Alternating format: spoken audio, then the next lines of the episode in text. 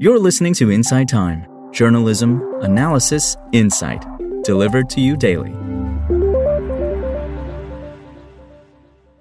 All the stuff in your home that might contain PFAS, forever chemicals, by Jeffrey Kluger. If you put on a pair of soft contact lenses this morning, you took a greater risk than you might realize. Soft lenses seem very eye friendly. They're smooth, comfortable, allow oxygen to reach the eye, and, if they're disposable, they don't give bacteria any time to grow. What's not to like? Well, one very important thing, actually. According to tests commissioned by the consumer watchdog site Mamavation and the Green Group Environmental Health News, a random sampling of 18 popular brands of soft lenses sent to an Environmental Protection Agency EPA certified lab all tested positive for PFAS, short for per and polyfluoroalkyl substances, also known as forever chemicals, because that's pretty much how long they linger in the environment. These persistent manufacturing chemicals exist in more than 12,000 forms and have been linked by the EPA to a long list of health effects, including decreased fertility, high blood pressure in pregnant people, increased risk of certain cancers, developmental delays, and low birth weight in children, hormonal disruption, high cholesterol, reduced effectiveness of the immune system, and more. Not any level of PFA's exposure will lead to these health consequences, of course, and even heavy exposure does not necessarily mean that you're going to get sick. Putting in your contact lenses every morning is not a sure road to cancer or high cholesterol, but enough of these ills have turned up in enough people exposed to PFAs that the EPA and the larger community of scientists are justifiably worried about them, especially because of their persistence in the environment. This entire class of chemicals is probably the most persistent class of man made chemicals that have ever been made, says Scott Belcher, an associate professor of biological sciences at North Carolina State University, who was a scientific advisor for the contact lens study. Once they're there, they're not going away. PFAs are included in uncounted products from clothing to furniture to pizza boxes to food wrappers to cooking utensils to electronics to firefighting foam to shoes and much, much more. The chemicals are used to make pots and pans non-stick, textiles more durable and stain resistant, food packaging resistant to grease, shoes and clothing water resistant, and paper and cardboard stronger among multiple other uses. So widespread is the planet's PFAS load that, according to one 2022 study in Environmental Science and Technology, the chemicals actually fall from the sky in rain, with the clouds having picked up PFAS and water evaporating from contaminated oceans. Every raindrop has PFAS in it, says Belcher. It is really earth shaking for me and eye opening for folks. For most people, however, everyday life inside their homes is where they're most likely to encounter PFAs on a regular basis. Here is a non exhaustive list of some personal possessions and parts of your household that are exposing you to forever chemicals. Body care products including shampoo, dental floss, toilet paper, tampons, and pads.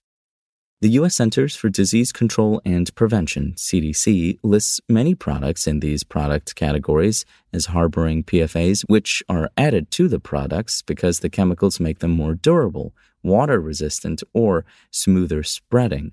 But those qualities come at a price. Some of the products, like dental floss and shampoo, are used in the mouth or near the eyes, mucous membranes that readily absorb contaminants. Multiple brands of both floss and shampoo now advertise themselves as PFAS free, and the number of such products is growing.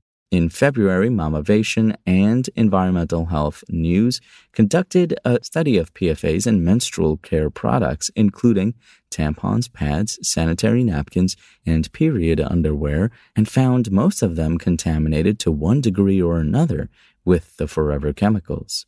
Mamavation is not a scientific organization, but a self established wellness site, and Leah Segedie, its founder and editor, is not a scientist, but an author and consumer activist. Still, she conducts her PFA studies only in conjunction with certified labs. In March, a study published in Environmental Science and Technology Letters found PFAS in most brands of toilet paper sold around the world, a huge problem in the U.S., where over 19 billion pounds of waste paper are flushed away annually, posing a massive disposal and wastewater contaminating problem. A bidet eliminates the problem of toilet paper almost entirely, though most U.S. households are not equipped with them. Beauty products, including nail polish and eye makeup. Nail polish can leach stray PFAs into the mouth when people eat a meal or bite their nails, and mascara is applied directly to the region around the eyes, contaminating them the same way contact lenses do. Yes, there's a downside to eliminating PFAs from eye makeup, says Eric Olson, Senior Strategic Director for the Natural Resources Defense Council. Without it, your mascara would run, but I think if you actually presented people with a choice, a lot of them would decide not to use the PFAs in their products. Not wearing makeup at all is, of course, another solution. Cell phones. You handle them all day, and they're just teeming with PFAs. You may not be able to touch the circuit boards, semiconductors, and insulated wiring that use PFAs, but you certainly touch the screen, which has PFAs coating to resist fingerprints.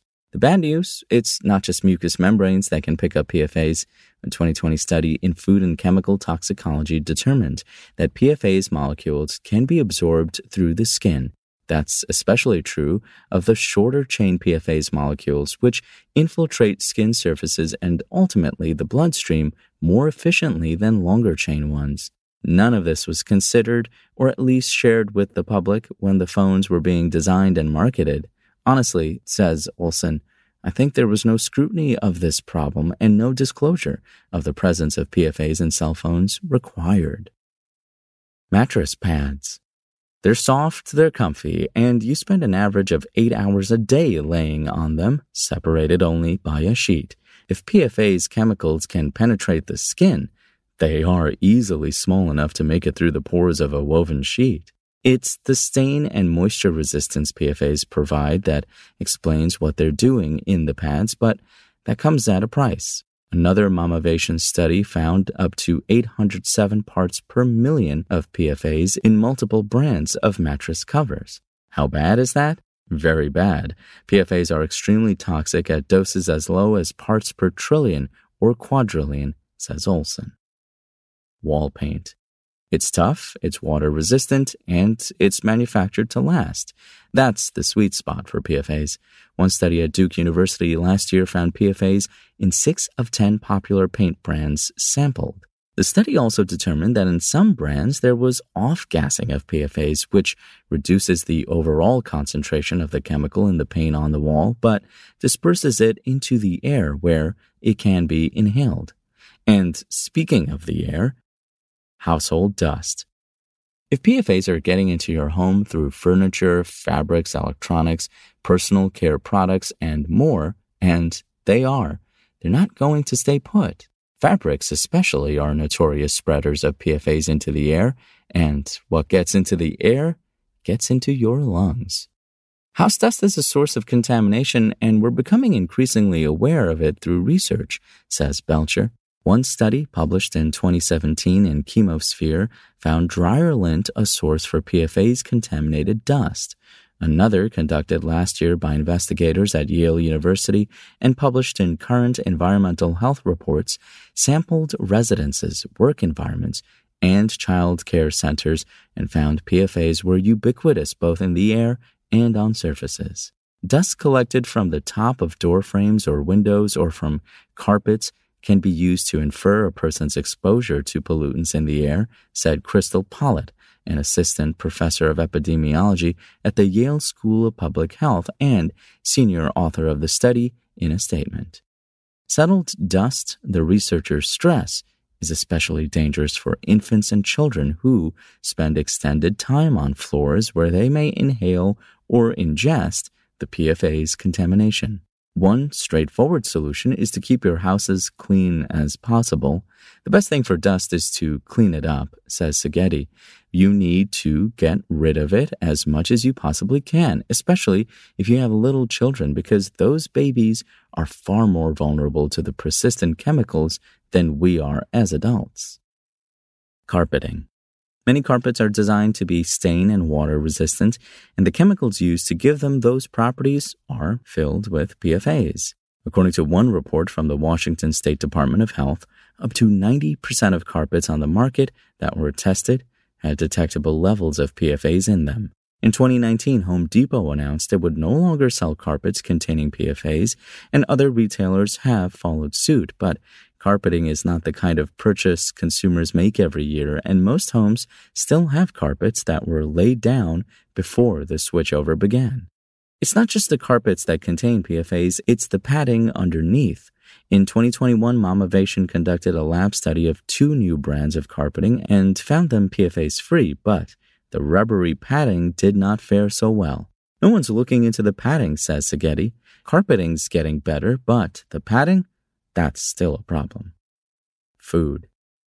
All manner of food packaging, from plastics to grease resistant paper to pizza boxes, are loaded with PFAs, and what gets into the packaging can leach into the food.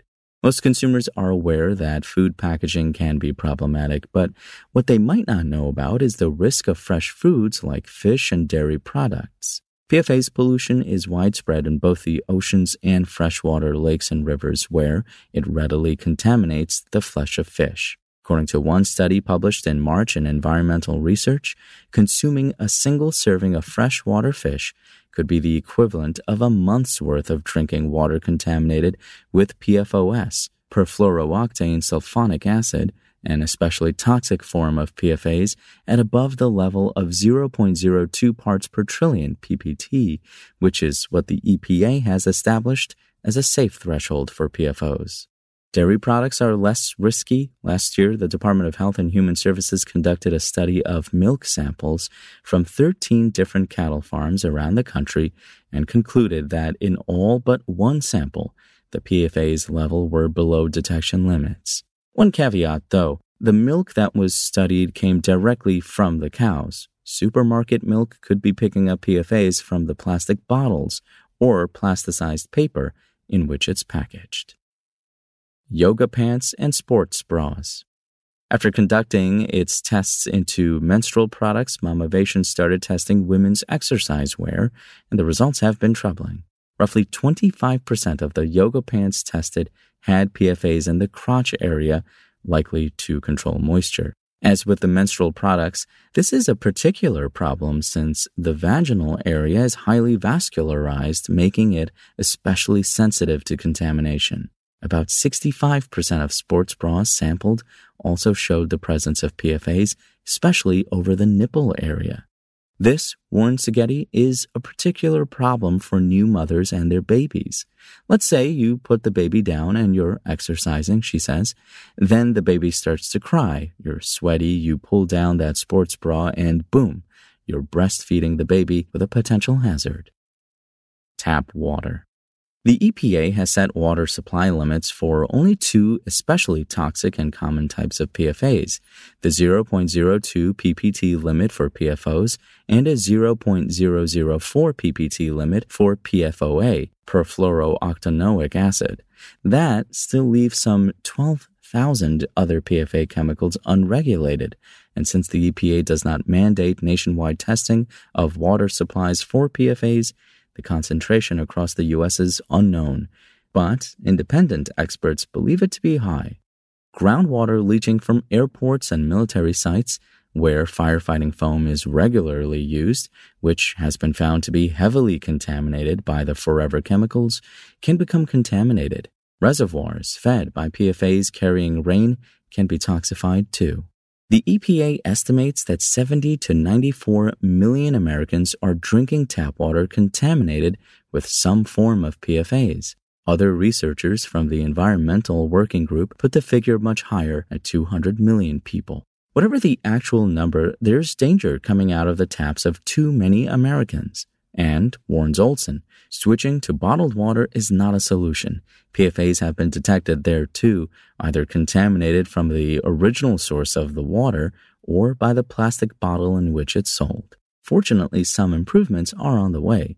On March 14th, the EPA took action, announcing a new proposed regulation to eliminate four more of the most common and dangerous PFAS from the national water supply.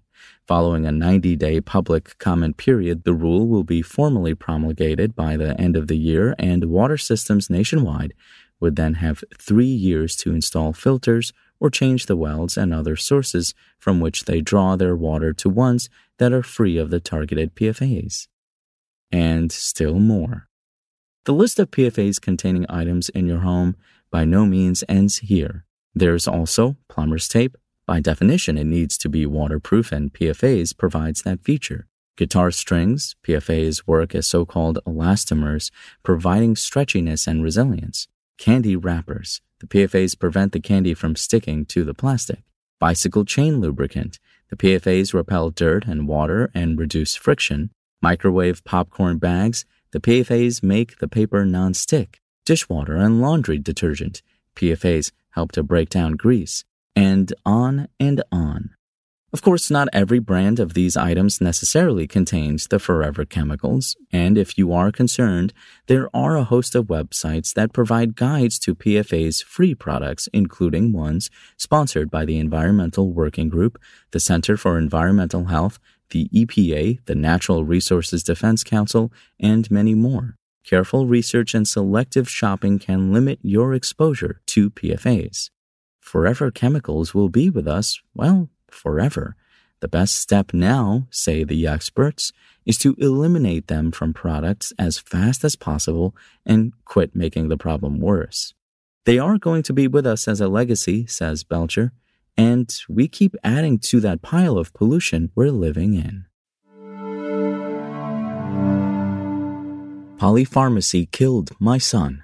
He's Not Alone. By Andrea Sonnenberg, Sonnenberg is an attorney, speaker, and podcast host, founder of a literacy nonprofit, and author of Pandas Helping Paw, a children's book that shines a light on mental health and well being. Five years ago, my 21 year old son Bradley died of psychiatric drug interactions after years of battling anxiety, depression, and an eating disorder. In most respects, Bradley was very much like many kids you know. He was funny, smart, and talented, constantly making people laugh with goofy impersonations and starring in school plays and musicals.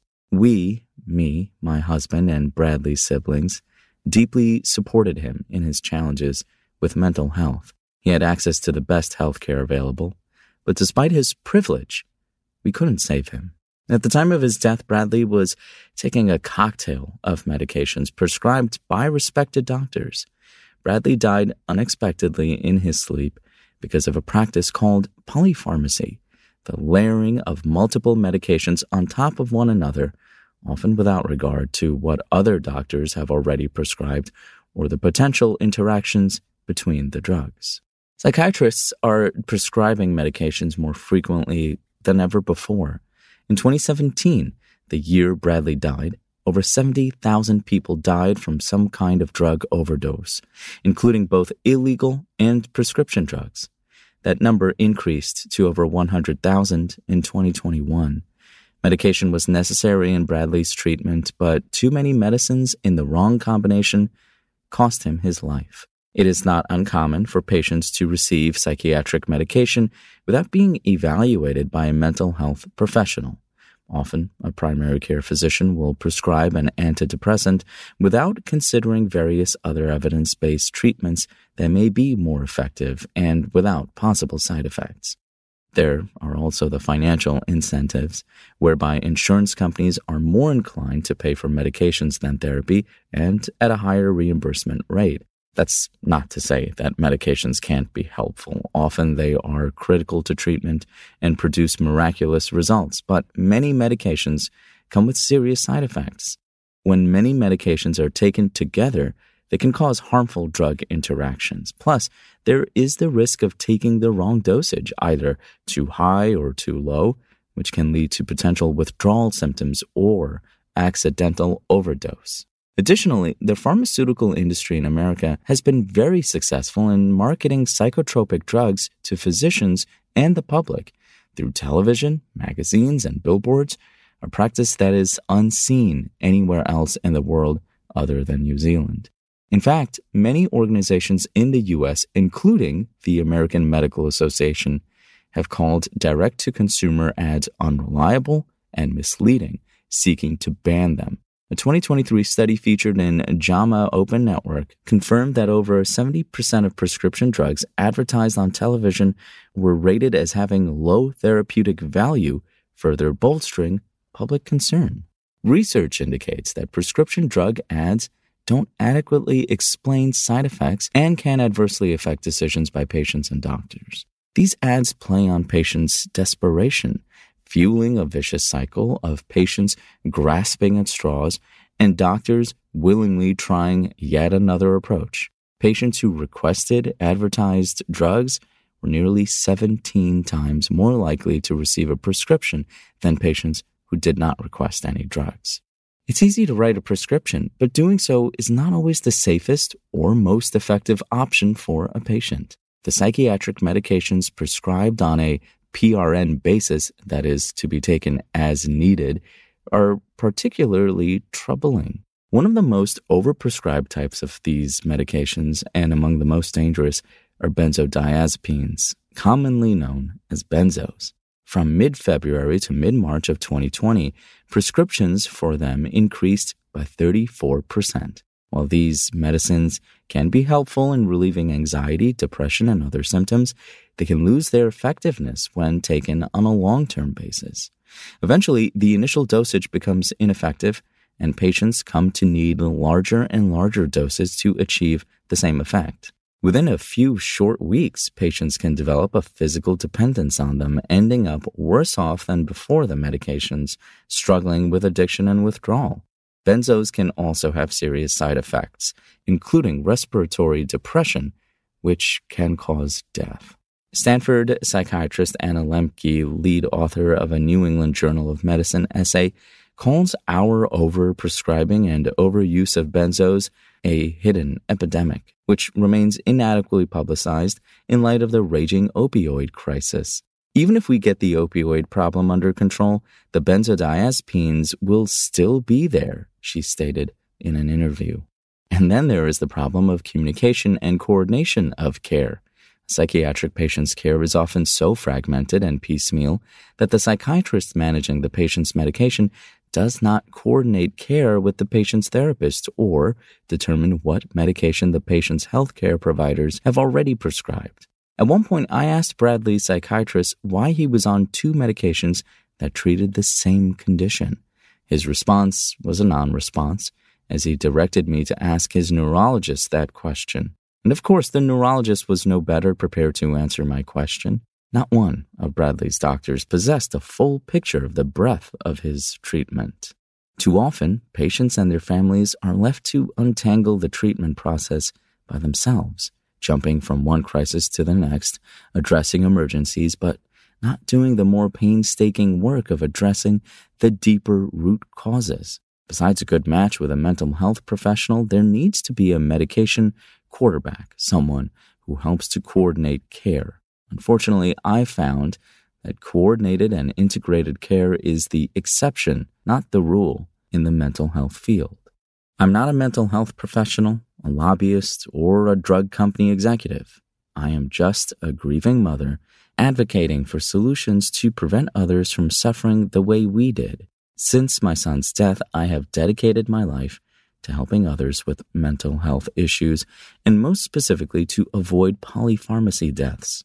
In 2019, my husband and I started the Bradley Sonnenberg Wellness Initiative, partnering with USC Hillel to bring therapy and wellness programming to college students. We created a mental health curriculum that offers education and awareness to college campuses around the country. And I host a podcast called Getting Through, where I talk to young people struggling with mental health issues who have learned to successfully manage their condition.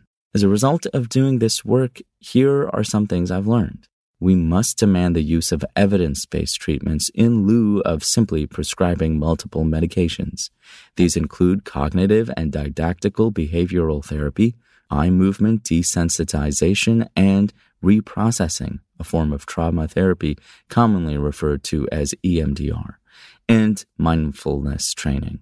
We must push leaders in healthcare and medical training for integration of more holistic treatments of mental health into the curriculum, including greater focus in grand rounds and among physicians about developing more nuanced strategies to heal the patient.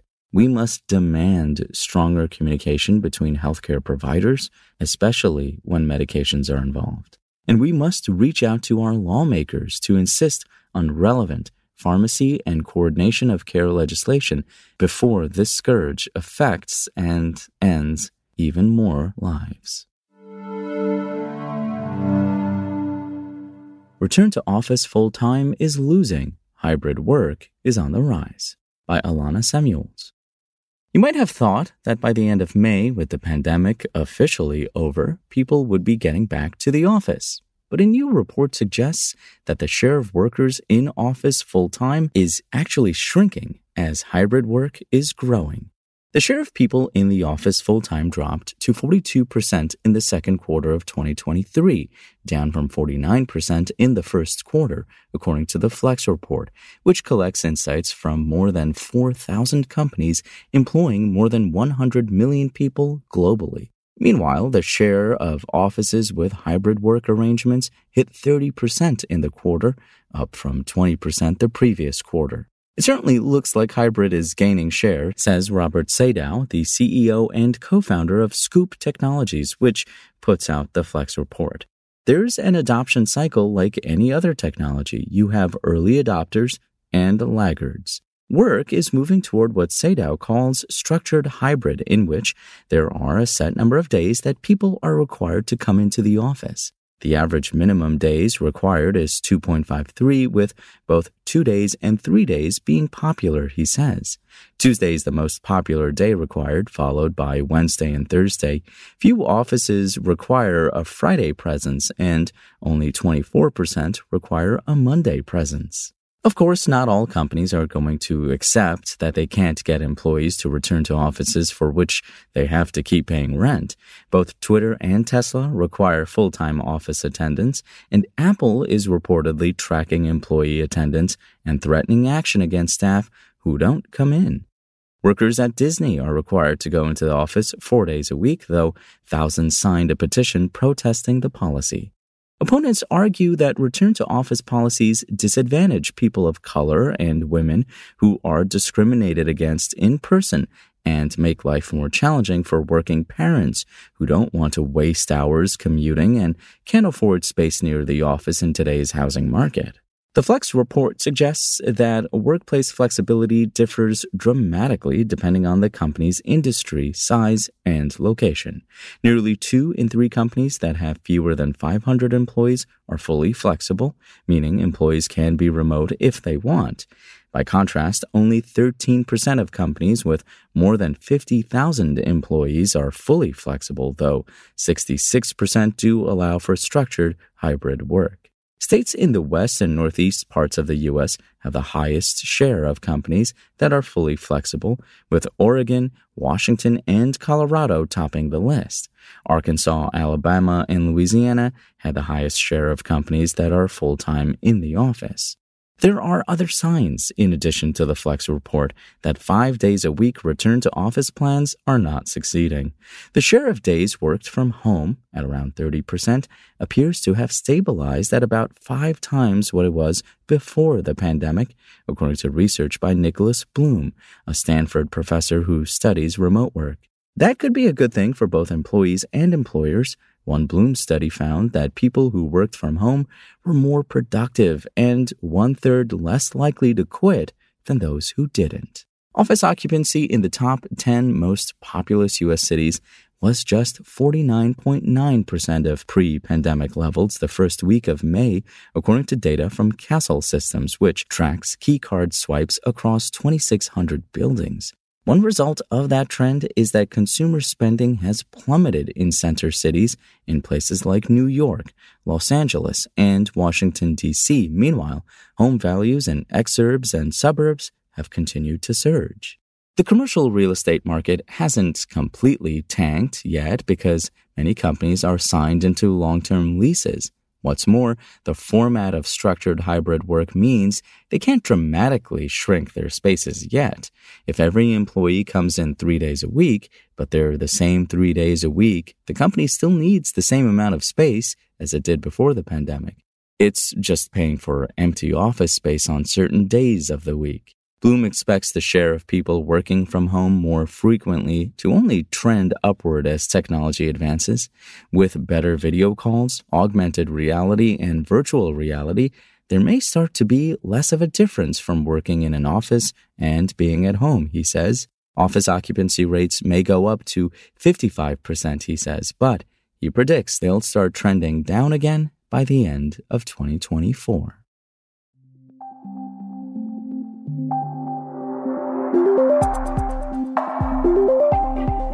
Thanks for listening to Time, bringing newsworthy stories to you since 1923. Check out Time.com for more award winning journalism.